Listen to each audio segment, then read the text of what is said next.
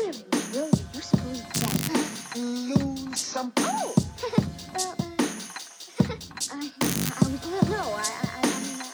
This week, we begin in Prairie View, where a routine traffic stop snowballs itself into scandal and an untimely death. We then head north, far out of Texas, where a serial rapist and murderer spends decades preying on young girls. Welcome to episode 40 of Texas 1031.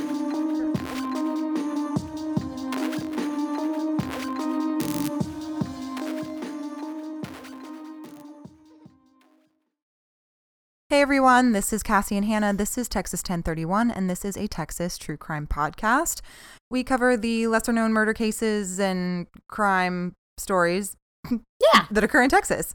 Cassie is first this episode, but before we start, you want to talk about recommendations, discussions, things that are happening. Yeah.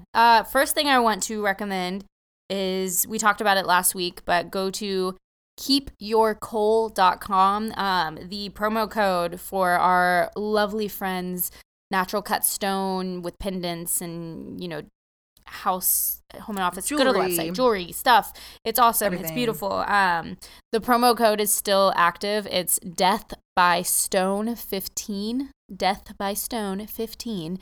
But she's doing, because this is perfect for Christmas. Mm-hmm. So she's doing, she's offering free shipping, I believe, on a minimum purchase, and then free gift wrap on any one single item. The gift wrap is so cute, too. It's really cool. Yeah. I saw that. I was like, dang, she like hired, I don't know if she took those pictures, but the pictures of the shit that she's saying, like, hey, just the photo of like your gift wrapping is really nice. So really cool. And one of her big things, she uses all sustainable packaging and wrapping and stuff. So you're supporting local Texas business. So that's my first recommendation, because the holidays are coming and it's so stressful. So just make it easy on yourself and pick some beautiful pieces. Exactly. Do you have things? So I'd have a couple recommendations and like one sort of news-ish thing. So the first thing I'll recommend is that I kind of quit listening to Case File, which is an Australian podcast. This guy does amazing research. But I decided I had nothing to listen to. Like, I was empty. And I was like, what's going on with him? And I listened to the 3-part series of The Toy Box Killer. Oh. And I knew about him and his wife, but like I didn't know all the details. Like, it was always brushed over. And I know that Last Podcast on the Left did I think it like maybe just a 1-episode thing. I think it was just one. And I feel like I've read stuff like in that serial killer quote book, there's like actual audio tape transcriptions from him, and it was absolutely terrifying. I was super creeped out. So if you want a good post-Halloween scare, go listen to fucking Case File Toy Box Killer series. Nice. And then I wanted to mention that Let's Not Meet is transitioning into All Deadly Things. So I tweeted, it's a sad day, but it's, and he liked the tweet, by the way. Oh, did he? Cool. That's so cool. I know, thanks, right? Andrew. But it's actually really good. So it's very similar to Creepy, the podcast Creepy, with the creepy pastas and stories, but I guess they are his personal, not maybe personal stories, but these are his fictional stories that maybe he's coming up with, and they're actually really well done. So, or the first one I've listened to was really well done. That's awesome. So you can tell the difference. It's not like he's reading someone else's kind of shitty grammar and sentence structure. It's actually very nice. So go support him. He honestly seems like he's kind of having a hard time. So go and be a pal. But the last thing that I want to mention, we had a lady message us on Facebook about the case that I covered back in August, I guess, of Jacqueline Michelle Graham. She gave us a shit ton of insight and information on the case, most of which I don't think we can honestly even and shouldn't divulge on the podcast. But we just wanted to say thank you for reaching out and confirming / denying some of our questions and theories about suspects and the situations they're in. So we didn't want to, honestly, we didn't have time to message you back and be like, oh my God, let's talk about this. So we didn't want you to think, if you're listening, that we don't care, but it was a lot of information that we had to sift through, and we just want to say thank you and just thanks. It was very informative, and we're really sorry that it's still being dredged up for you, because apparently a lot of things she couldn't say because there's a possibility of people being relooked into. So it's just, that sucks. Yeah. So, I mean, hey, if it gets in the news and it actually happens, I'm looking forward to seeing what plays out. So. Yeah. For justice for her. Yeah. Yeah. Anything you want to talk about? Yeah. I'm going to give a short congratulations to my friends Rolando and Gabby because I know they listen every once in a while. So just in case they hear this, their wedding was beautiful and it made me cry very, very much. Of course. I'll kind of finish up my recommendations with the reason I chose this case. The new season of Serial is out and they are covering just one Cuyahoga County and Cleveland, Ohio. So covering that court and kind of what it snowballed into was police misconduct. And is there a specific case? There's one that she ends up following for like 3 episodes, and it's a juvenile who was used to testify against the gang he was part of and then put back into juvie with those gang members. So he's being targeted, and it's just... How do adults in power do and live their life? That's what I want to know. Yeah, they don't give a shit about anyone. So this has a correlation with the case that you're going to be talking about, kind of? Yes, because it got me thinking about police brutality, and I've wanted to cover this case for a really long time, but I knew it would make me very angry. So buckle up, everybody. We're going to talk today about Sandra Bland. Yay. So we're going to begin with a conversation between Officer Brian Encinia and Sandra Bland. Not to interrupt you before you start, but this is a very famous and controversial and big deal for any and all races and communities and jobs. Like it's a huge injustice, in specifically happening in Houston. Yep. Okay. And we're going to talk about specifics why it was so unjust. I will preface, I'm glad you said that, because I will preface it by saying I'm not here to slam the police. I'm not here to, that's not my aim with this. Questions and theories will kind of teeter over that, but we'll talk about that more. Cool. So in general, I am presenting the facts of the case as I read them. So Officer Encinia, would you mind putting out your cigarette, please, if you don't mind? Sandra Bland, I'm in my car. Why do I have to put out my cigarette? Well, you can step on out now. I don't have to step out of my car. Step out of the car. Step out of the car. You do not have the right. I do have the right. Step out of the car or I will remove you. I refuse to talk to you other than to identify myself. Encinia then tries to forcefully remove Bland from her vehicle. You can see he has the driver's side door open. He opened it, and half his body is kind of inside the car. Sandra says she's calling her lawyer. He continues to try to remove her from the vehicle. She protests, saying that she's not under arrest. Is this on his video surveillance? This is on the dash cam footage, and he had a microphone on his body. Gotcha. Yes. So, unfortunately, there's no actual body cam footage. So, Encinia then says, you are under arrest. Sandra asked, for what? He continues ignoring her questions while, like I said, half his body is inside her vehicle. He yells, and I'm not even going to come close. I'm not even going to try to yell. He screams at her. You can find the audio online? You can watch the whole traffic stop, shit. And I watched most of it, and it's very upsetting. It scared the shit out of me, and I'm sitting at my home. So he yells, get out of the car or I will light you up. And at this point, is pointing his taser at her. Sandra Bland was pulled over that day for a failure to signal. 3 days later, she would be dead. So, Sandra Annette Bland was born February 7th, 1987, in a suburb of Chicago, Illinois. She was one of 5 sisters, the second youngest, born to a single mother who worked her ass off, hardworking to support her 5 daughters.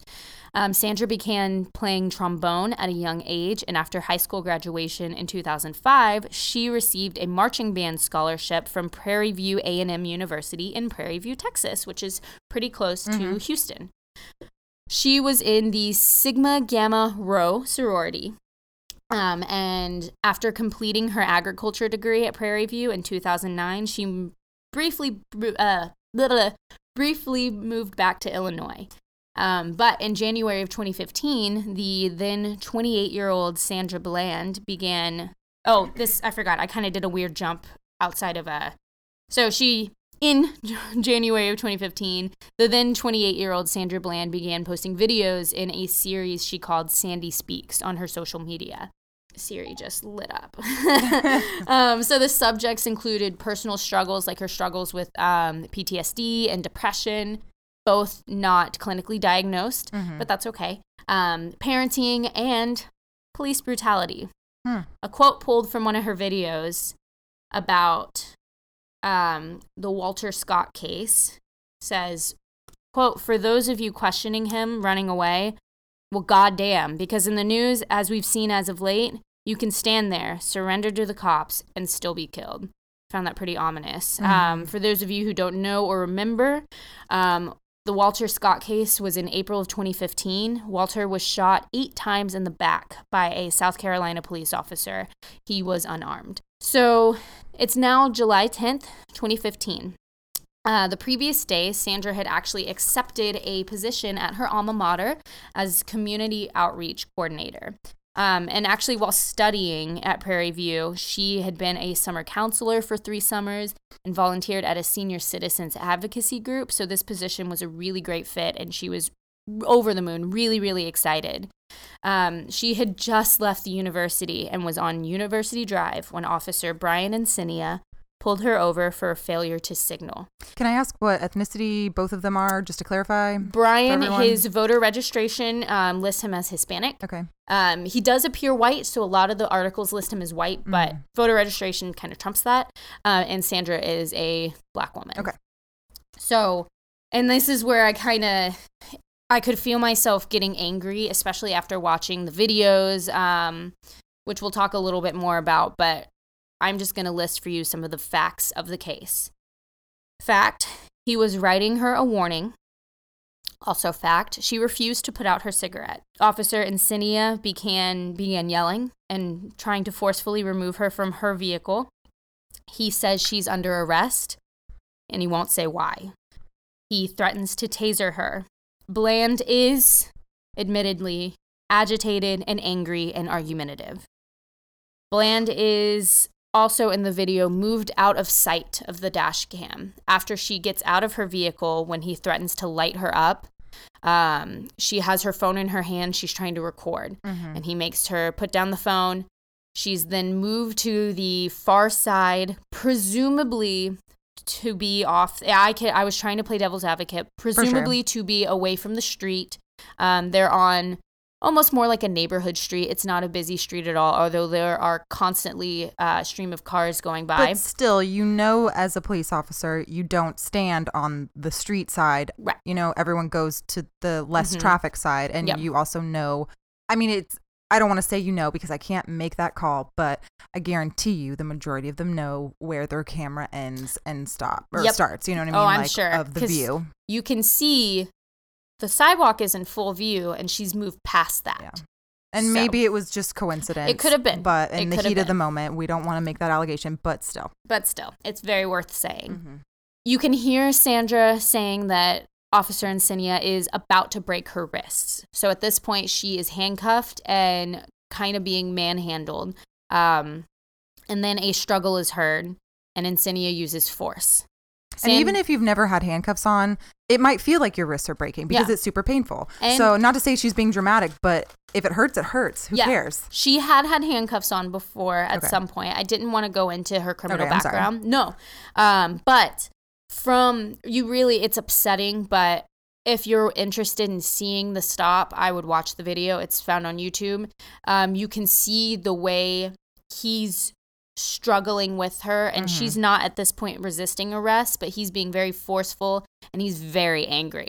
So I can definitely see she's almost like kind of trying to defend herself, which might come across as resisting.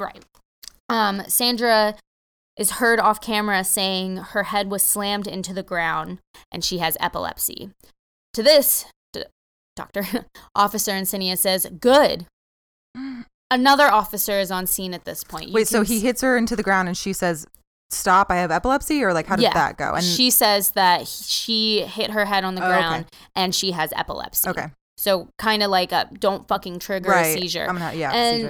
She's not saying any of this in a calm, polite manner. She is cursing. She is calling him names. She is argumentative and combative. I do not blame her at all. Watching this video, I don't whatsoever. But it's worth mentioning that it wasn't like really she was being a little deer. Right. Yeah, exactly. His response to the epilepsy, though, I was just kind of like, wow, what the fuck? Fuck you. This other officer who some articles said was his partner and was in the vehicle, but that's not the case because you can see her in the dash cam. You can faintly see police lights coming around, and so she parks behind him, and then he later says, hold her, I'm going to open your door. And so he's opening the other cop car's door. So some articles kind of got that wrong because the other cop that comes onto the scene is a female. And you don't hear him call for backup. You hear him. He's radioing for backup as he's trying to forcefully pull her out of the car. Excuse me. He's radioing police codes, but he still has not yet given her a reason why she's under arrest. So he's already calling for someone to come help him before any of this really happens. Before any of this really happens. Jesus Christ, what was his problem? I have thoughts about that, yeah. So they claim that she resisted arrest. Bystanders are heard being ordered to leave. Encinia also claims that Bland kicked him. Again, this is all off camera. She is now officially under arrest for assaulting an officer and charged with assaulting a public servant. So I will again say she was stopped that day for a failure to signal. She can be heard in the video as she's kind of getting out of the car. She's like, this is bullshit. This is fucking bullshit. I was a failure to signal. I was getting out of your way. So presumably she saw that there was a cop, like maybe stopped on the side of the road, and she was like, I'm going to get over. And she didn't signal, and he pulled her over. So what time of day was this again? This was, I couldn't find the exact time. I tried, but this was afternoon. So I'm assuming around daylight, 12:31, broad daylight. Jesus. Broad daylight. She had just left school, filling out paperwork at the school she went to start her new job. And let me just say this now because I just want to get this out of the way of that. I hate those cops that will sit, and everyone's seen this. Everyone's been victim to this at some point in time, where they sit and they wait for someone to roll through a stop sign, to not use their blinker, to speed 5 miles over in a residential neighborhood. And I feel like this is that kind of guy. Absolutely. Because just like waiting, because why the fuck not? I'm bored. That's what pisses me off the most. Our police officers are supposed to be there for our public safety. Right. So if they are going 60 and a 35, pull someone over because you're fucking not, you're breaking the law and you're being a danger to yourself and someone else. But if they're sitting there waiting for someone to not use their blinker, like if they did that, that's 20 miles in towards Houston, they would have to pull over 100 cars, 9 out of 10 people. Yeah. Exactly. It's just ridiculous. So Sandra is then taken to the Waller County Jail and placed in a solo cell. Sorry. Oh. This was because officers felt that she would be a danger to other inmates. Because of how erratic she was acting. She kicked him. Yeah. And refused to put out a cigarette. Right. Yeah. So her bail for them claiming that she assaulted a public servant by kicking him, something not seen on the dash cam footage. Her bail is set at $5,000. I'm not surprised. Right. They take that shit seriously, which in some cases they should. In some cases they absolutely should. But there's no proof that this actually happened. Right. Or didn't, or whatever. You know what I mean? Yeah. How it happened is what I mean. So her family was trying to secure the $500 needed for a bondsman, but she is in the jail for 3 days. Video is seen. I'll kind of jump ahead a little. I don't see how they thought she would be a danger to other inmates because the video is released also on YouTube, her intake footage. So you can see her walking in. She's taken to a bathroom by a female officer and given her clothes. She's changing out, and she's obviously upset, pissed off, but she's not mouthing off to anyone. She's just following the orders. There's a fucking concussion at this point. Probably. And at this point, she's like, well, goddamn, I'm already here. Right. But she knows, she says it multiple times during the arrest process, I can't wait to take you to court. Because she was an intelligent woman. She knew that what he was doing was not okay and was not right. So she's now in this jail, in the intake, and she's just like, I'm going to fucking take him to court, and I'm going to win because I'm right in this, because he was wrong in arresting me. So no one likes a woman with an opinion. No. Gosh, we're supposed to stay behind the man. Right. Yeah. So I don't really know how they deemed this person coming into the intake center as too volatile to be with another inmate. Well, I think at that point, it doesn't matter. What happened, and they're just basing it off of that. Right. It doesn't matter your behavior from there on out. 3 days later, it is July 13th, 2015. At 6:30 a.m., Sandra refuses breakfast. At 7 a.m., she tells an officer, "I'm fine." At 8 a.m., she asks how to make a phone call, but she does this over the intercom provided in her cell.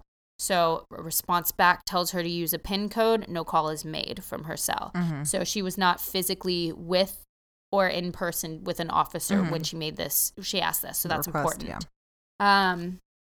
An hour later at 9 a.m., Sandra is found in a semi-standing position, hanging in her cell by a small plastic bag. Quote, "It just makes no sense. Sandy was a soldier. She wasn't fazed about it." And this is coming from a friend who spoke with her while she was in jail. So outrage over her death after it was publicly announced the next day was national and immediate. Mm-hmm. 2 days later, 2 days after it's announced, an online petition for an investigation into her death got tons of attention. And then on July 17th, which is just 5 days after her, 4 days after her death, 150 protesters gathered outside the Waller County Jail, chanting and holding vigils. By July 29th, at least 12 protests had been held in and around the area in Sandra Bland's honor. People were alleging racial profiling for the stop. So Waller County Criminal Justice, they released the dash cam footage and the intake footage pretty quickly to dispel what they were calling attacks and threats on the, which, you know, boo-hoo. But so they released that footage to kind of quiet some. And the dash cam footage does not help with the racial profiling claim at all. What? I mean, to be again, playing devil's advocate, to be fair, it's not like maybe he could. I don't know. I wasn't there. But it's not, most likely it wasn't that he saw her driving down the road from 30 feet in front of him and said, "Oh, that's a black chick. I'm going to pull her over." It was probably like, "I'm pulling you over because I'm a dick and you didn't have your blinker on." And then maybe when he saw what race she was, then he escalated. I think both are possible. Absolutely. They could be, because I don't know what the street looked like. I don't know what the area looked like. Yeah. But to make it that general and immediately go to racial profiling could be a possibility. But I also think it could have turned into that maybe later. I don't think it was like his, maybe not. I don't know. But I don't know. Is that bad for me to say that, like, it's just as bad to think that everyone's racially profiling as it is for people to racially profile? Does that make sense? It does. And what I will say is I think the evidence during the stop, I think you're right. It's possible that he didn't see her pass and go, "That was a black lady. What can I get her on?" Mm-hmm. "Oh, she didn't signal. I'm going to pull her over." I think that's too quick of a decision. I mean, he could be a full-on racist, but he's also a minority himself. So, I mean, you'd think that there would be some ally there. I mean, there is that whole thing where blacks and Hispanics are supposed to hate each other. I mean, I remember in high school and junior high that was always said, and I was like, I don't understand. And maybe it wasn't even that she was – it might have just turned into that after she was like, "Fuck you, I'm not putting out my cigarette." That's exactly what I think it was. It turned into like, "You have an attitude problem with me. I'm going to take you down." I think he was, and we're skipping ahead just a little. No. But it's important to say, because I think what happened is he pulled her over for something minor that normally you wouldn't get pulled over for at all. Maybe it was near the end of the month. Yeah, maybe he needed to hit a quota, but he was only going to give her a warning. Mm-hmm. But the minute she was a little bit rude or combative, because she was like, "What the fuck, man?" And she didn't know she was getting a warning. He has to show her after he already cuffs her. So this is a full 5 minutes after the whole debacle. He asks her to put out her cigarette, which she is not lawfully required to do at all. You should comply with what a cop is telling you. But this is at the beginning of the police brutality really coming to light. Mm-hmm. So I don't think that fear, I know African-Americans say that they grow up with that fear, but I think she was more kind of in a, in the riot sense, she was more like, "I'm not going to stand for this." Yeah. You know, and I didn't think this could happen to her. I think he used a racist generalization to say, "She's being combative. I'm going to have her step out of the car because something else is going on. She's a criminal." I think he used a racial bias to escalate it because he says, will you please put out your cigarette if you don't mind? And she says, why do I? She asks a question. And then he says, oh, no, get out of the car. Right. So I think he was looking for something to kind of allow him to escalate it a little. And the fact that she's a woman, I write later that I think he could be a misogynist. And the fact that she was a woman, giving him a little pushback, plus the fact that she was black. So he might already assume this is all speculation. Yeah. But the fact that he might have already assumed her to be a criminal just on her race, I think that's why it went to where it went so quickly. You know what I think is actually pretty astonishing is that, and this isn't, again, a racial thing, but Prairie View A&M is a predominantly African-American college. It's a historically black college. And so you're going to pull someone over on University Drive that might have just pulled out of the school. I don't want to sound, whatever. We have to be very careful with how we phrase things in this episode. But, 9 times out of 10, it might be an African-American person. So what do you... Was that your goal? Are you hoping that you pull a black person over and you smell pot in the car? So now you get... There are probably some people out there that do, but I would hope that in law enforcement it wouldn't be the case. We're going to do a lot of speculation. Otherwise. Yeah, our hope would always be that my hope would just merely be that he's a raging misogynist and couldn't handle that a woman was giving him pushback. I would really, really, really hate to fucking think that she ended up dying because he was a racist, but I 100% see how people think this was a racially profiled stop. But I also think that, sorry, we can get back to it. No. I just wanted one last thing. I also think that police are trained to sense and feel out the combative attitude and behavior, and they're on high alert for that kind of thing. And so they take it, I don't want to say personally or too sensitively, but they're trained to do so because people lie. People pull one over on you. People are assholes, and you have to stay on top and be alpha dog, male, whatever person, and take control of the situation. It doesn't mean it's right, but it's I almost understand his behavior from his training and what he's been taught to do. In this situation, had finished. He was about to hand her over and say, "Ma'am, I'm giving you a warning." He decides, "I don't want the cigarette smoke. Do you mind?" He wasn't being that bad. And we wouldn't have this entire portion of the conversation. And I don't think most people would, at least not going in as much to the full stop, kind of cascading into a racial profiling. But if there had been more, if she had said, "Why do I have to put out my cigarette in my own car?" He said, "Ma'am, I really don't appreciate the smoke in my face. Could you just please put it out?" Elaborate. Exactly. Instead of going straight to, get out of the car. Now I want to, because that's insinuating he wants to pat her down. He wants to put her under arrest. He wants to maybe search her car. Exactly. And he has no just cause. Right. She doesn't have to do any of that. Exactly. She didn't have to put out her cigarette. So let's see. Sandra's death, which the autopsy had ruled a suicide, was called suspicious by Texas State Senator Royce West. And that leads us into the negligence by Waller County Jail. Sandra told intake officers that she suffered from depression and had attempted suicide once before.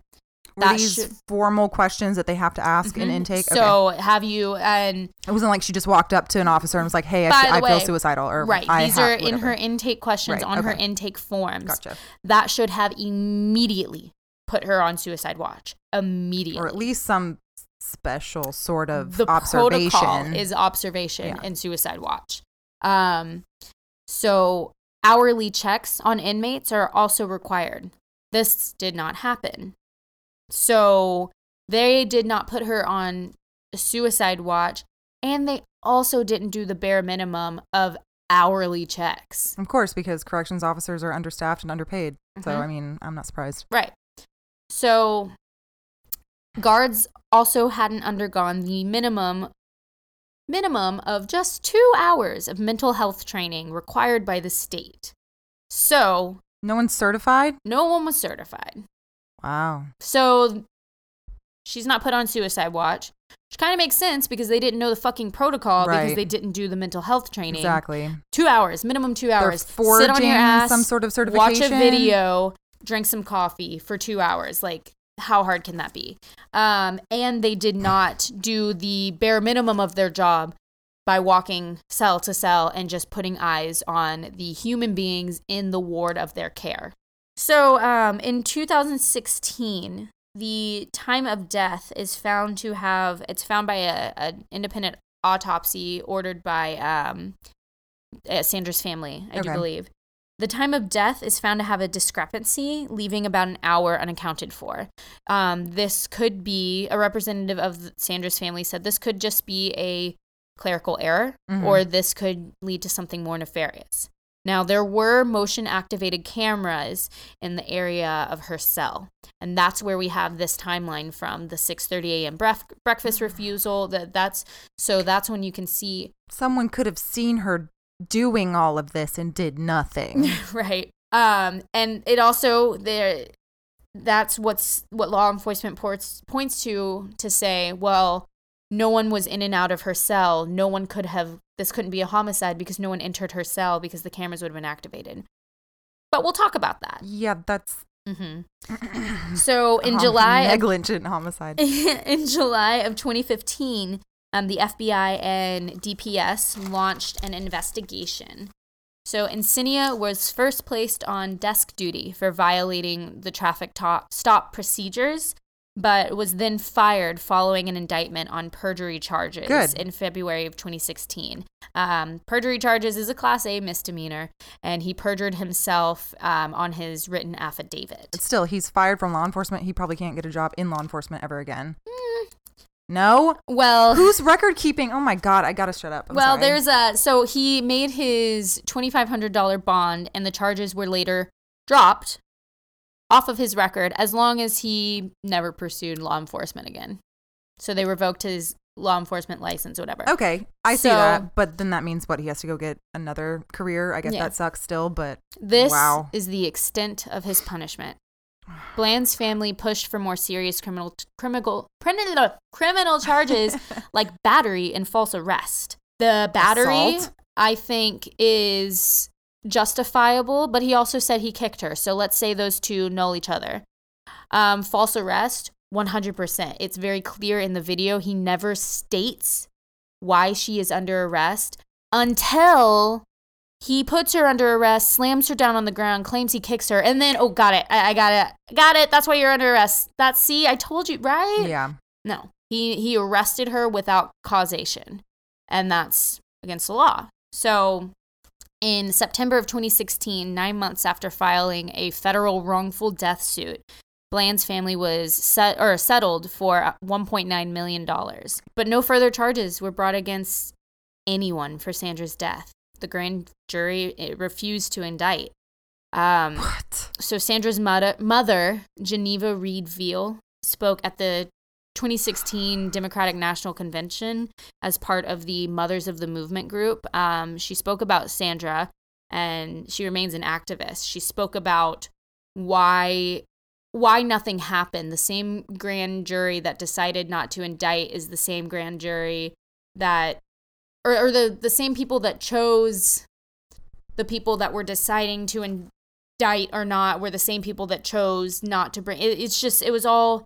She was like, we were set up for a loss. Mm-hmm. This is, no one's going to choose to go after law enforcement. They're all going to protect them. And so before we go on to questions and theories, Sandra Bland is loved and missed, beautiful, smart, strong. She always ended her video diaries with words of inspiration. The following is a quote from a video she posted on April 3rd of 2015. Do what you can to be a positive light in someone's life. I hope that I've done that for you.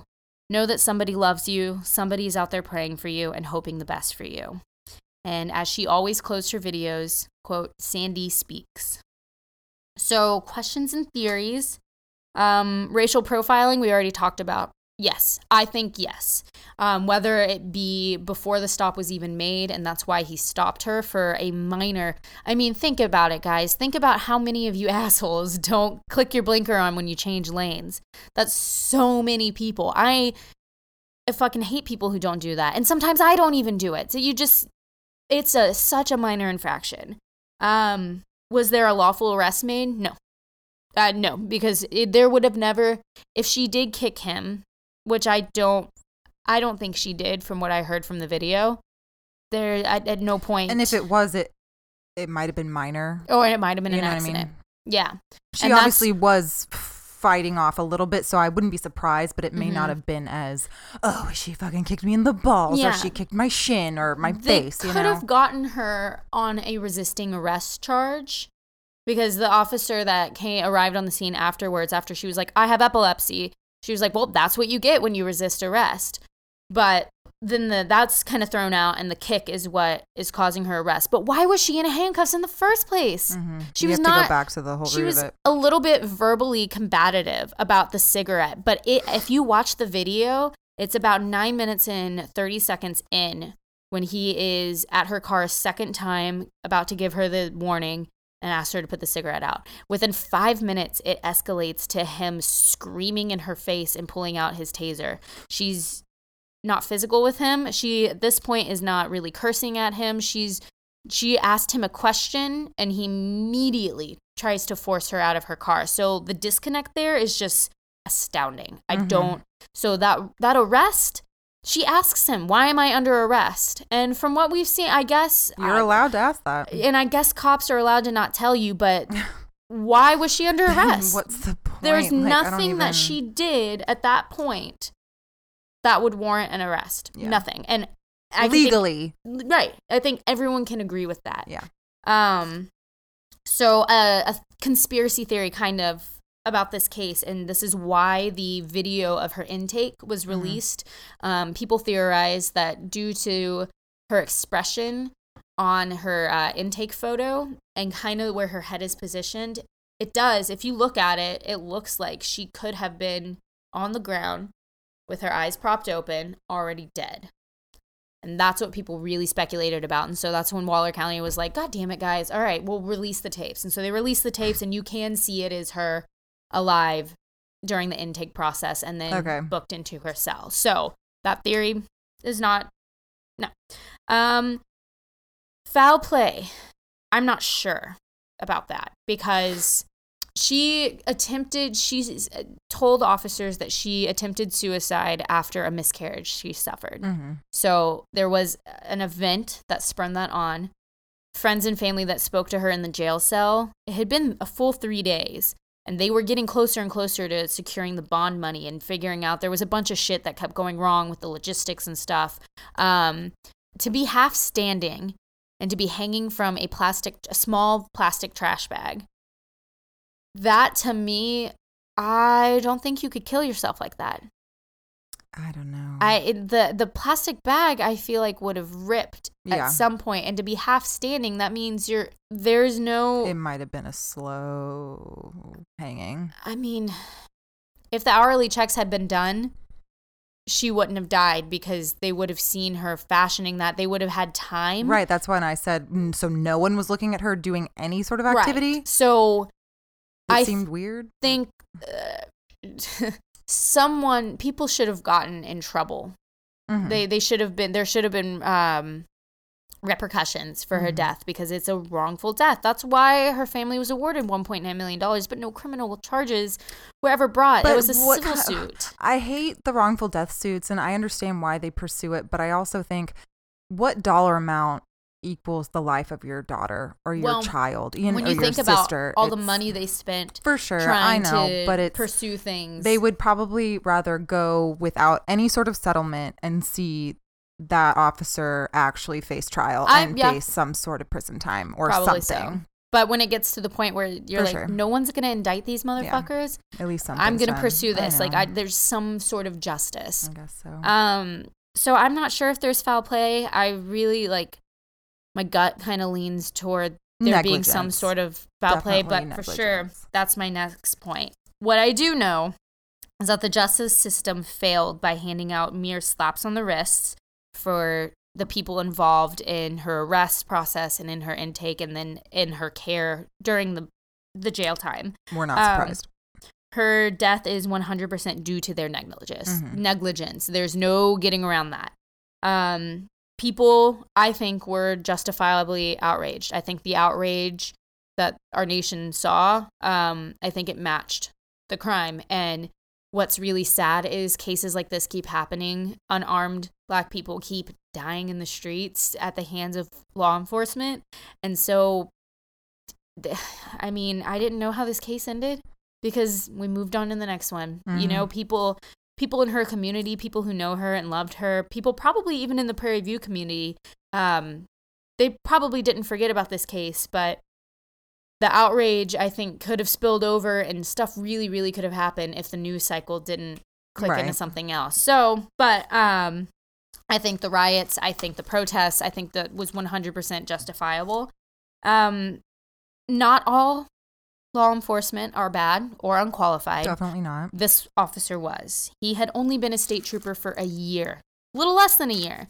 So he hadn't been on the force very long before, and he already had had a disciplinary mark on his record, kind of thing. Yeah, for misconduct. Doing what? It was something that happened at a high school. I couldn't find exactly what, but the article is all said as vaguely as possible. So he had had some whatever degree of trouble there were. He had a past, some documentation that he wasn't perfect. Right. Yeah. Which, who is in their job? Who hasn't had a write-up? For sure. But when it comes to that kind of shit, you might want to make sure your record is spotless. Yes. You, and as a law enforcement officer, you're supposed to be protecting us. So I think they should be held to a higher esteem. They should be held to higher standards than your typical fucking manager at an office max, you know, or the person that they're arresting. Like, yeah, you're the law enforcement officer. You're supposed to be held to a higher code of conduct than a normal person. To be fair, he was just a state trooper, so no slap in the face, but kind of. Not a real person. So just kidding. Sorry. Was there misogyny present? Potentially. A fear of being undermined? Arrogance? Yeah, I think so. I think it's clear when if you watch the video, watch his demeanor with her, watch his attitude with her before she cops and she was kind of rude and she was argumentative, and I think most people now would look at that and say it's a recipe for disaster. It's a recipe for a Black woman getting killed. Every right to. I guarantee you, if either of us did the same thing, it probably would have turned into the same thing. Just because cops don't want attitude from anyone, right? I don't really care, especially not a woman, what really race you are, because it's just you're not cooperating. Okay, fuck off. But I think it was just. I don't know what's the word, exacerbated. I don't even know if that's the right word, or amplified, or I don't even care, because of her ethnicity. And yeah, I think it's definitely the conduct during the traffic stop from him, just how quickly he wanted her to get out of the car after asking why she had to put her cigarette out. She hadn't refused yet. She just asked. So that leads me to think he was fucking butthurt from getting pushback from a woman, and I think it's possible that he pulled her over for such a minor thing because she was a Black woman. I think there was racial profiling and misogyny present, but this is all speculation. And I'm almost done with my... I'm sorry. Officer Encinia claims that he was in fear of his safety. Bullshit. He had already... You're the one with the taser and a gun, He had already threatened her with the taser before she did anything at all. So that's 100% bullshit. Especially if she pulled out her phone, you could have thought it was a gun. You could have thought it was a taser yourself, and you didn't use it then. So obviously you didn't really view her as a threat. No, she already had her phone in her lap during the traffic stop. So yeah. You go and reach for anything, she was in a dress. Shoot you. So it's not like she could pull something from her waistband, which is something they love to use. I saw a movement toward the waistband. Like, fuck you. No, you didn't.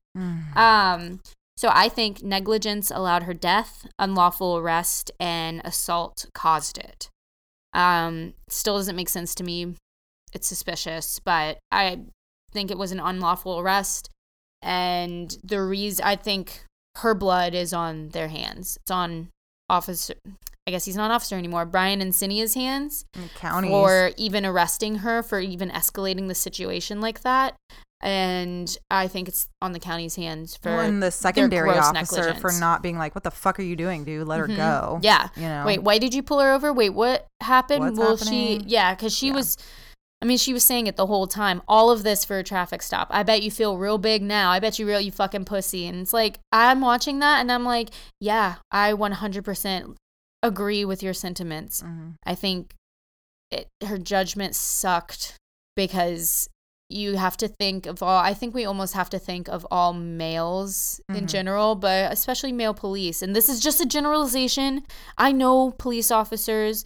I know there are some great police officers, but to keep yourself safe, especially as a black woman, you have to look at them as fragile, scared, tiny little men that can't handle any pushback. They can't handle anything but, yes, sir. Don't even fucking look them in the eyes because they might think you have a little fucking crazy in your eye. Like, just, you have to be as meek as possible. You have to lay down and let them do whatever. And sometimes that isn't even enough. So sometimes people are still shot in the back. It's just and what's sickening. So sad is that deep down we all know this is our right. We don't have to subject ourselves to a field sobriety test. We don't have to get out of our car. We don't have to let them search anything. Nope. But we feel obligated to for fear of inadvertently just still being fucking arrested and spending 3 days in jail and not getting medical treatment and then, you know, everything else going downhill. So exactly.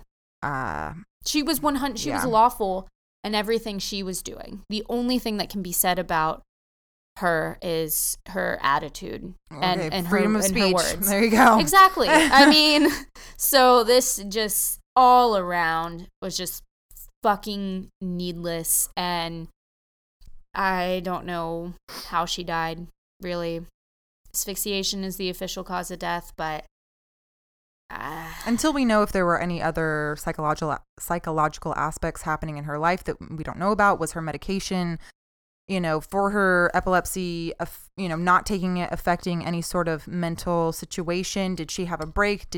Was she hallucinating? We don't know.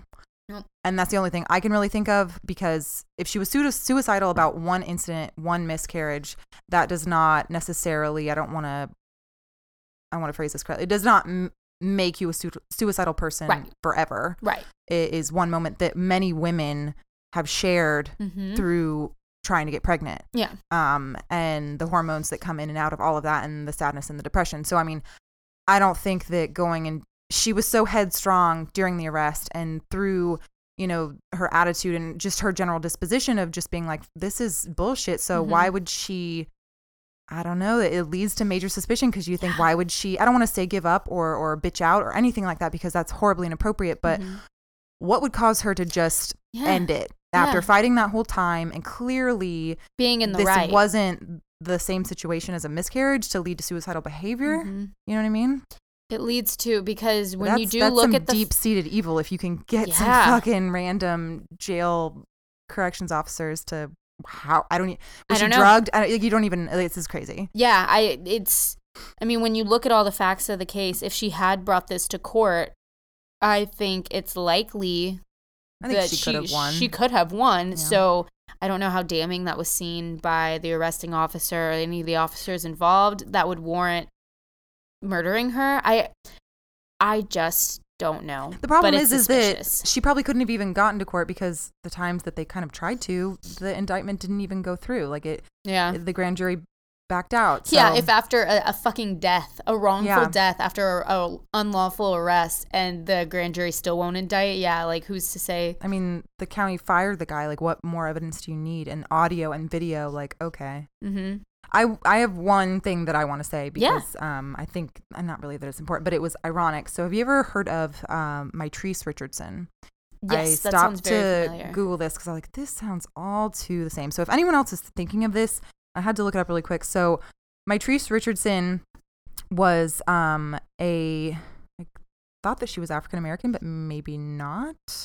Regardless, she had been arrested in California for having wild misconduct at a restaurant. And then she was arrested, taken to jail, blah, blah, blah. And then she was just dropped out on the streets of some part of Los Angeles, and then she died like 11 months. She was found dead like 11 months later. Oh my God. Like, police literally dropped her on the street, if I'm remembering correctly. Correct me if I'm wrong. But she was just taken out of jail, left on the street, and she was found dead. And this is kind of exactly what this reminded me of just like, how does this happen? This girl has a little bit of erratic behavior, and how does this end up like this? Right. What are connect the dots? Like, this is crazy deep-seated insanity to me. And if Mitrice was black, I mean, it's very clear in our system, and it's been recognized even by public officials, members of law enforcement, that there is a deep-seated racism And she was African American. Was she? Okay. So especially against black people in our country, it's ingrained into every single facet of policy, fucking voter laws, gerrymandering. Like, it's just, it's so deep-rooted. So I don't think it's a big jump to say that a racially... Right. Yeah, you know... Like I said, the history hasn't given us any sort of inclination to think otherwise. Exactly. Yeah. And... You don't have 2 years of... Black people keep dying. All of that. Yeah, exactly. I watched a video that this lady posted of a homeless dude, young, our age, a homeless black dude in Washington, D.C., I believe it was. It was recent, the other day. And he's like... Man, why the cops patted him down and found a knife on him, and he's like, "Man, that's my protection. Like, why am I being arrested? Like, blah blah blah blah blah." And he's combative, and she's filming him, and she's like, "You have to stop. You have to stop. You have to do what they say. You have to get down on the ground. They have killed us for less. You have to get down on the ground." It's like, fucking, it shakes you to your core. We're white. That's terrifying. We don't deal with that inherent fear. No matter who you are, when I've gotten pulled over, it's still scary. It's terrifying. Yeah, it's like the cop that pulled me over thought he saw. He was incredibly rude to me. But yeah, I remember that. I didn't once feel unsafe, and I didn't feel like I was going to go to jail because that privilege is just present. I don't know. I totally see what you're saying. Mm-hmm. You kind of in the back of your head know, like, I might get out of this, right? But there's also still that fear of, like, who knows? You see all this stuff and hear all this shit in the news. It could happen to anyone. Yep. You just never know. Yeah. And at an extremely high probability if you happen to be a black person. So that is, do you have any more to add? No, that's all. You answered all my questions. Yeah. I crossed out everything. The only thing I wanted to talk about was Mitrice. So we're just going to say, remember Sandra Bland. Remember her name and remember her story. Mm-hmm. So on to mine. So I'm going to do something that we already know about, if you guys listen to the intro, that we haven't done. We've only done this once before, which was back in April when we did our April Fool's Day episode. I'm going to do an out-of-state murder. So a brief backstory is that at my last job, I worked with a beautiful soul. Her name was Dre. Her name is Dre. Yeah, that sounds bad. Sorry. Oh, I know. I was like, wait a second. You didn't tell me that. Total gem. She's Halloween, horror, witch, cacti, lover, goddess. She's great. So anyways, last month she messaged me and said, "Hey, my husband told me about the murder of one of his childhood friends. Ugh. It really affected him, never really recovered from it or dealt with it properly. Clearly had a big impact, etc." She proceeded to give me the names of the victim, the killer, and the city. And like I told you before, the city was in Longview. I just kind of assumed it was Longview, Texas. But when I looked it up, I realized it was Longview, Washington. But this case is totally up my alley. It has all my faves, which, as we know by now, are child rape and murder. So I'm going to still talk about it. And I know it's obviously important to her and her husband as well. So anyway, so I'm researching. I'm doing my thing. Google searches, whatevs.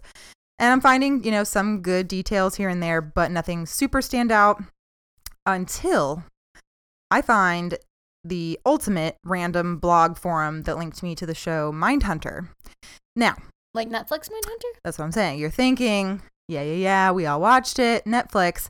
But oh no, this is the OG Mindhunter, hosted by motherfucking John Douglas himself, who's essentially the father of criminal profiling. And I found it was like a weird MSNBC documentary video series thing from like the fucking archives of the internet. And lo and behold, he interviews the killer in this case. Holy shit. I know. I feel like I somehow stumble upon these things every time and it's so gratifying. Well, and that's why I try to dig really deep into certain things on mine. I'm like, I never fucking find the shit Hannah finds. No, I was like, okay, like I told you before we started recording, it's like the same information on each website. Yeah. And I was like, thank fucking God this happened. Saved it. Oh my God. All right. So picture it, May 15th. 1985, Longview, Washington. First of all, I also want to say, like, we already talked about this as well, that you kind of struggled with talking about Mina Bomar because it was a friend of yours. So Dre and Josiah, I hope that I do this justice. This was terrible, so I hope that it comes out okay. Third grader and 8-year-old Rima Traxler was walking home that Friday from her school, which was St. Helens Elementary. Reports claim that Rima had briefly stopped at a neighbor's home to show off her art project that she had made in class that day, and then continued on her normal route home. It's been 33 years since that day, and she has never been seen again. Oh. And this was the girl that he was friends with. Fast forward almost 12 years later, on January 4th, 1997, the body of 12-year-old Kara Rudd would be found off Mount Solo Road 6 whole weeks after her mother reported her missing. Kara's body was found shoved underneath an abandoned car in the woods. Yeah. The man who will later be known to the world as Rima's and Kara's murderer is Joseph Kondro, with a K. Of course it's with a K. Yeah, why not, right? Every bad thing is with a K.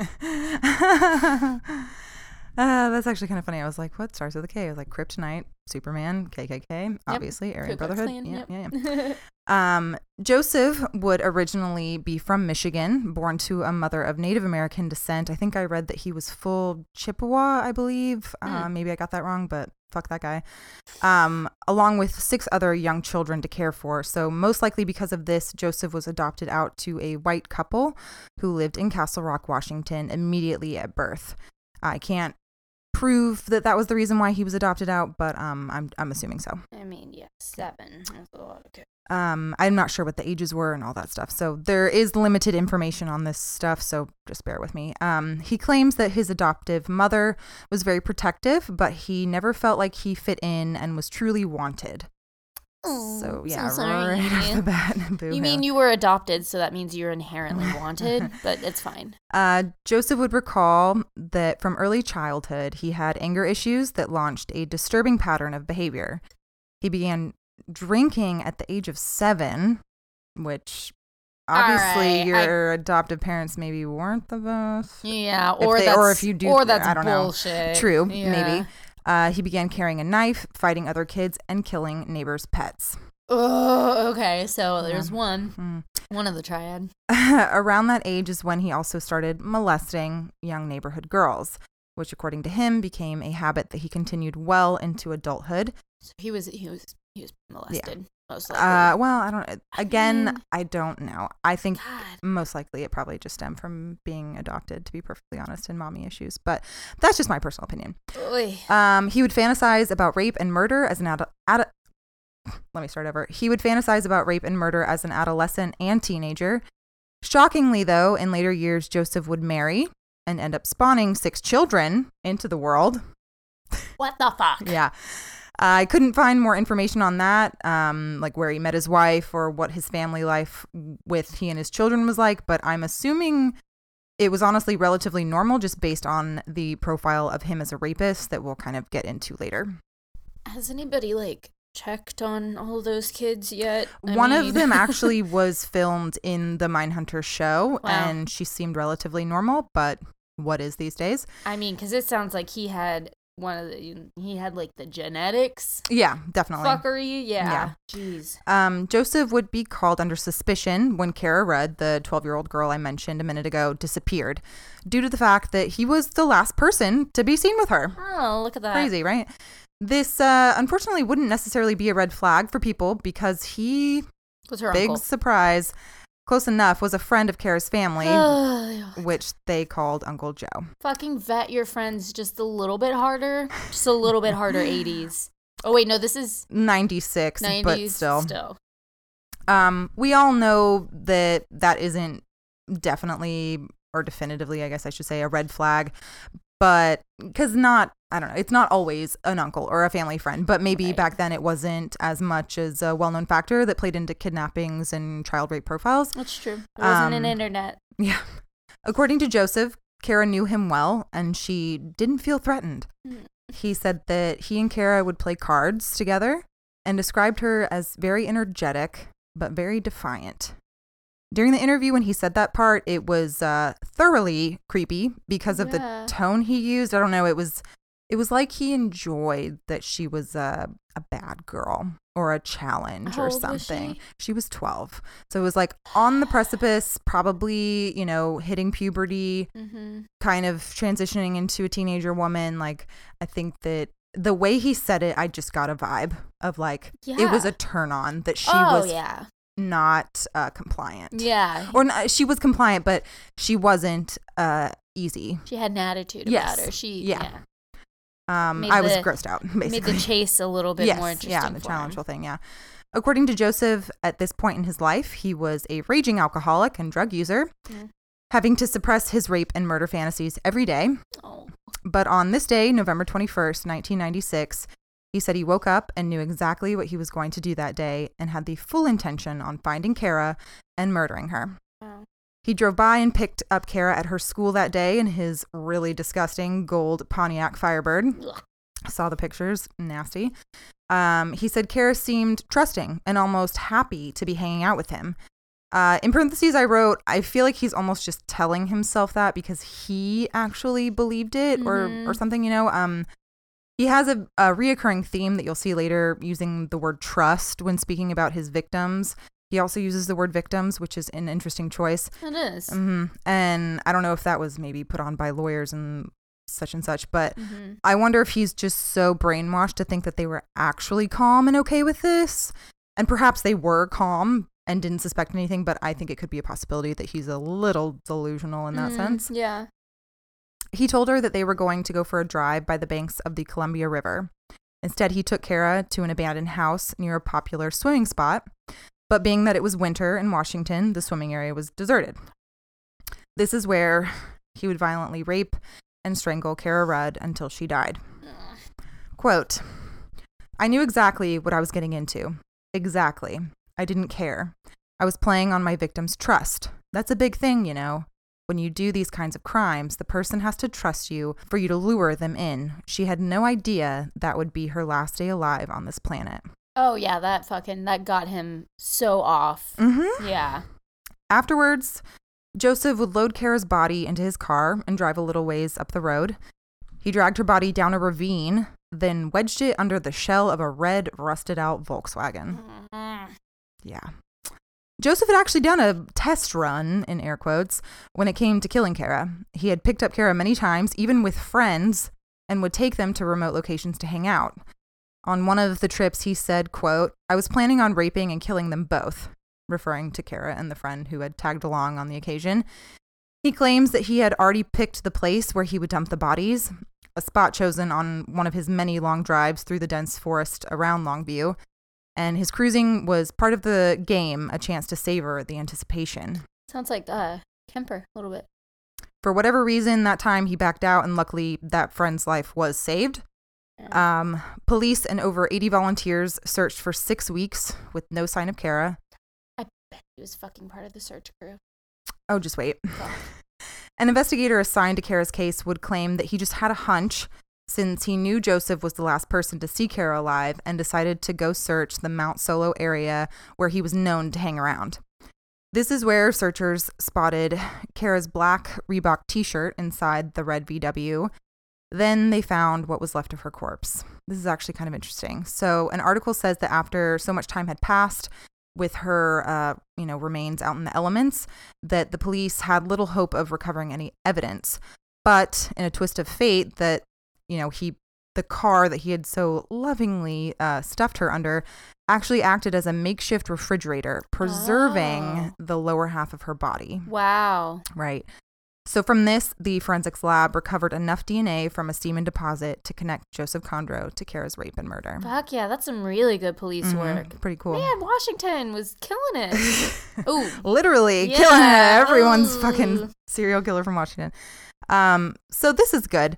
Before being arrested and charged, she was actually already in jail facing charges of witness tampering and first-degree child rape and molestation of 3 girls ages 7, 9, and 10. What the fuck? So just wanted to add that little detail in there. What was his wife doing? It's like, God, this is all the shit that I want to know. It could make so much more sense. All these men have wives. Well, we'll get into the profiles, so it's actually pretty interesting.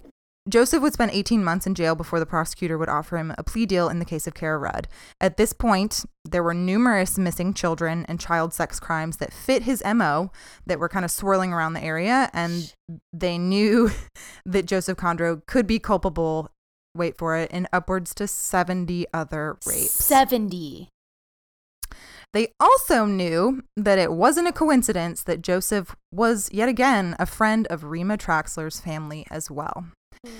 This is when basically the DA says, look, we'll take the death penalty off the table and only give you 55 years if you admit to raping and murdering both Kara and Rima. He accepts. So this is his account of what happened to Rima Traxler. Joseph said that one afternoon he ran out real quick to the store for beer and cigarettes. Oh, and quick reminder, he was only 25 in 1985. Yeah, when you happened. Said 55 years, I was like, that he... This out pretty young. First one that we're allegedly saying is his first one. He was 25 years old. And just that morning, this is also great, he had just been over at Rima's stepfather's house drinking. Just drinking in the morning with her stepdad. Oh, wonderful. He spotted Rima walking home from school with her art project and, quote, I pulled over and thought, if she gets into my car, I'm going to take her out to the woods. And then she just jumped in. So this is the, honestly, kind of the saddest part of the story, in my opinion, because Rima actually didn't just jump in his car. Rima was raised with heavy emphasis on stranger danger. Her mother had given her a password to use on adults when they would approach her or attempt to have any interaction with her. Good mom. So, example, Joseph Kondro drives up, asks her if she needs a ride or whatever. He said, we really don't know. And even though she may recognize him from seeing her with her stepdad or around the home, she asks him, what's the password? So essentially, if the adult is trustworthy, then they'll know the password and she'll be safe with them. If they say the wrong password, then she's aware this person basically can't be trusted. However, this is only effective if the password is never told to anyone but the parent and the child. Mm. But what do you know? Joseph got Rima's stepdad drunk enough that he told him the password was unicorn. Yep. So when he pulls up aside Rima, she asks for the password, and he responds correctly with unicorn. So her guard is just completely down at that point. She's like, she already recognizes him, and then she's like, okay, the password's fine, whatever. I don't know what he said to her to, you know, convince her even still to get into the car, but whatever.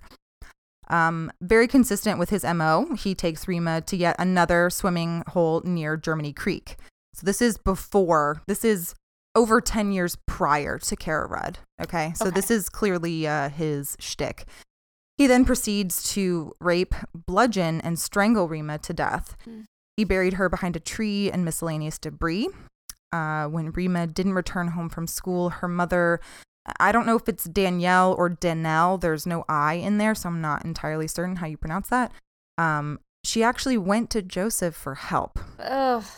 Quote, she asked me if her daughter was there. She started crying, and she actually, oh my God, this is terrible. She actually used my phone to call in the missing persons report on Rima. That fucking got him off so hard, too. Unfortunately, like I mentioned before, Rima's body has never been recovered. God damn. Family and friends couldn't believe that he was involved in the killings of Rima and Kara, and were also tormented with the fact that there was a little over a decade between their deaths, leaving room for a plethora of other rapes and murders. Yeah, you don't just stop that kind of thing. Joseph is a self-proclaimed sadist. Quote, I'm a sociopath, psychopath. I've done a lot of weird things. I can remember as a little kid being sexually deviant with kids in the neighborhood, and it never stopped. My victims never got older. I've been a serial child rapist ever since I was a child myself. If you hook up a meter to my emotions, they're flatlined. I don't know where my emotions are. I couldn't give a damn what anybody thinks. That's pretty telling. Mm-hmm. When asked by John Douglas what the motive behind his crimes was, he responded, this is kind of honestly like the worst thing in my opinion because it's just so fucking nonchalant. Quote, I think it is just the convenience of the situation, you know. Children are very trusting, and I was close to their family members. You know, I just played their trust. It was an easy target, and I was in control when a lot of people in my life was trying to control me. You try and kill a stranger and they always fight back. I wanted everything to run perfectly and it did. I was abusing everyone around me and I would have kept killing. I felt real comfortable about killing. Mm-hmm. Okay. So Joseph Kondro claims he wants closure for his victims and their families, and he felt guilty for his crimes. However, when asked if he could go back and do anything different, he just replies, quote, "I should have hid her body better." So that's nice. Clearly, no guilt is actually being felt with that kind of statement. Anyway, since he took a plea deal, from what I read, there wasn't a formal hearing or trial. He basically just had to give the details of the rapes and murders of Rima and Kara in front of a judge and possibly even their families, but I can't confirm that, but that's kind of usually how that works. Joseph Kondro would die in prison in 2012 at the age 52, and a local man from Longview is quoted saying, "He's burning in hell right now. I hope he suffered." Rima Danette Traxler was born on November 9th, 1976, and died on May 15th, 1985. She would have celebrated her 42nd birthday just a few days ago. Mm.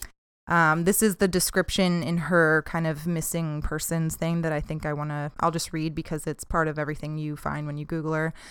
Rima had a light-colored birthmark across her right shoulder blade. She had a half-inch scar under her chin.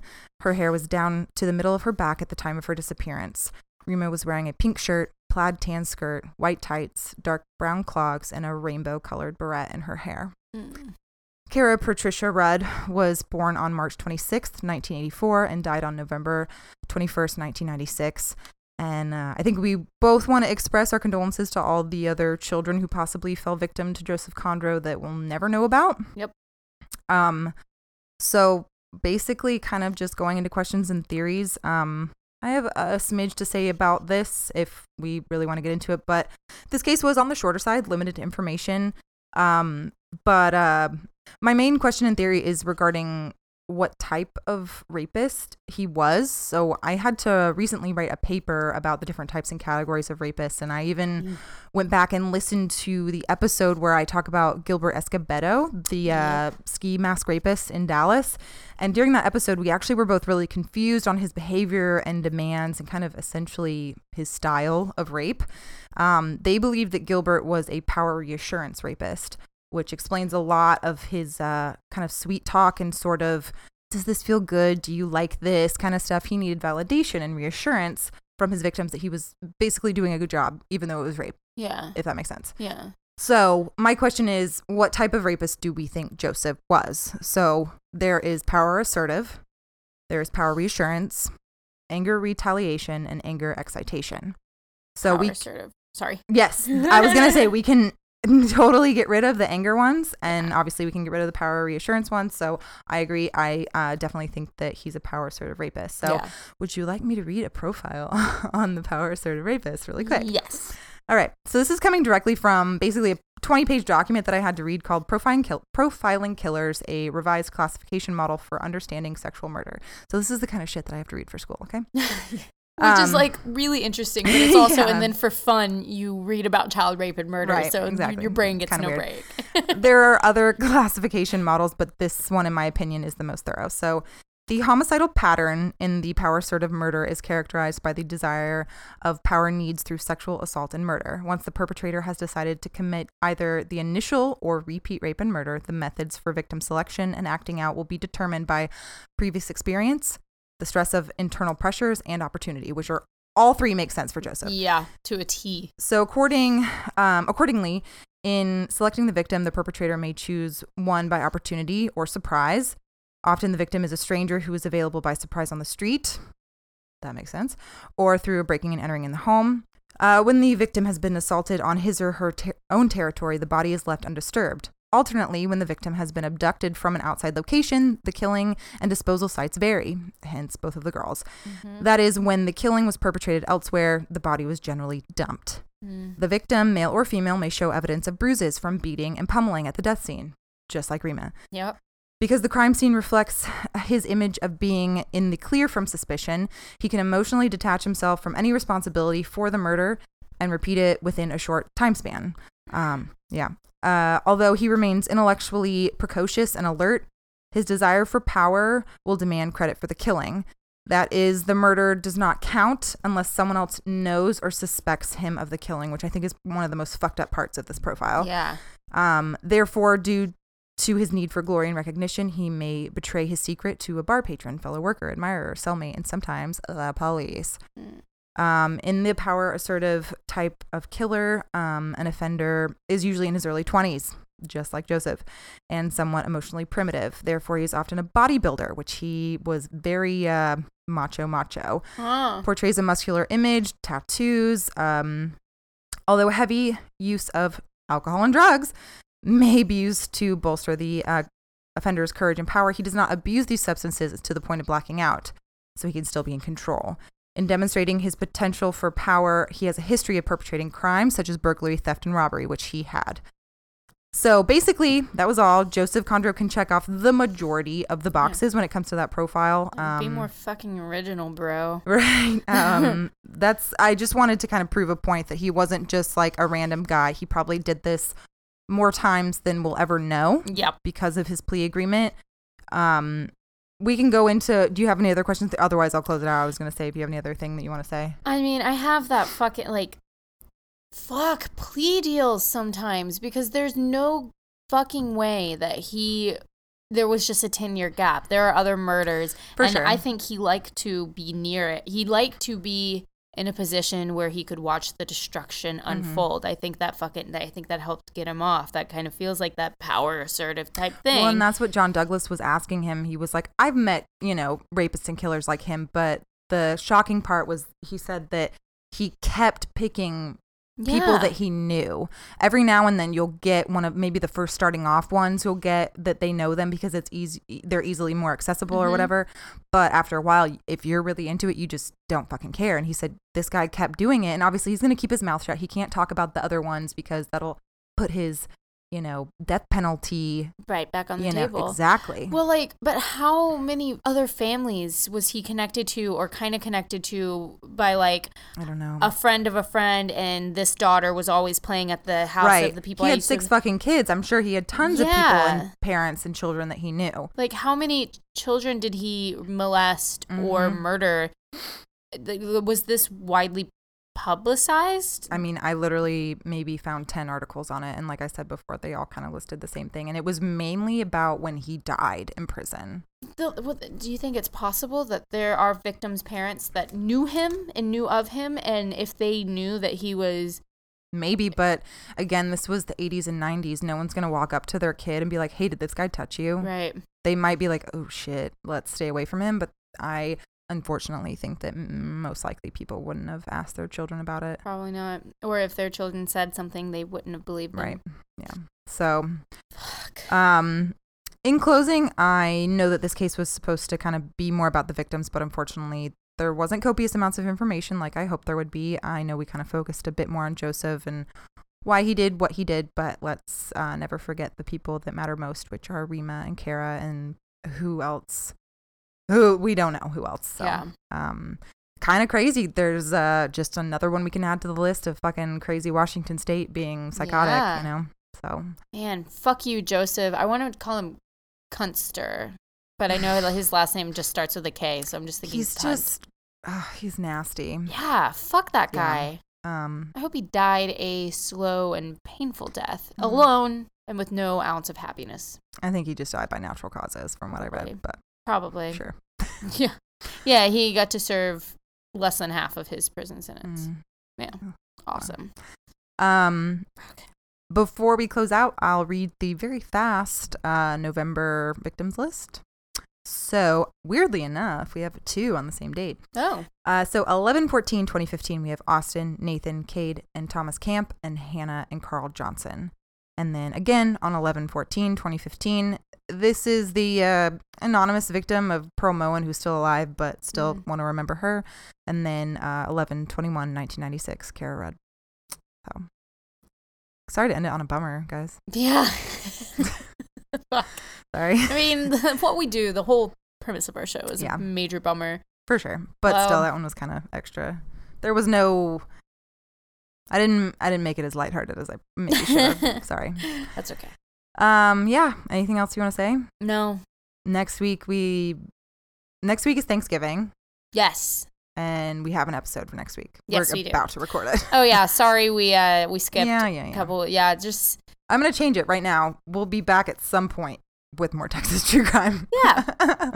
And are we just... Oh, no. I've just meant like cool, whatever. Okay. Yeah. So... Whatever. You want to go for it? Episode 40. I always forget. So that closes out episode 40. Thanks you for listening. You will find pictures related to these crimes on our social media, Texas 1031 podcast on pretty much everything. Yeah. Donate to our PayPal if you feel so inclined. Email us with case suggestions to make us give you more episodes quicker. Yeah. And I think that's it. Yeah, we'll be back at some point with more Texas true crime. And if anyone's listening, happy Halloween. Happy Thanksgiving.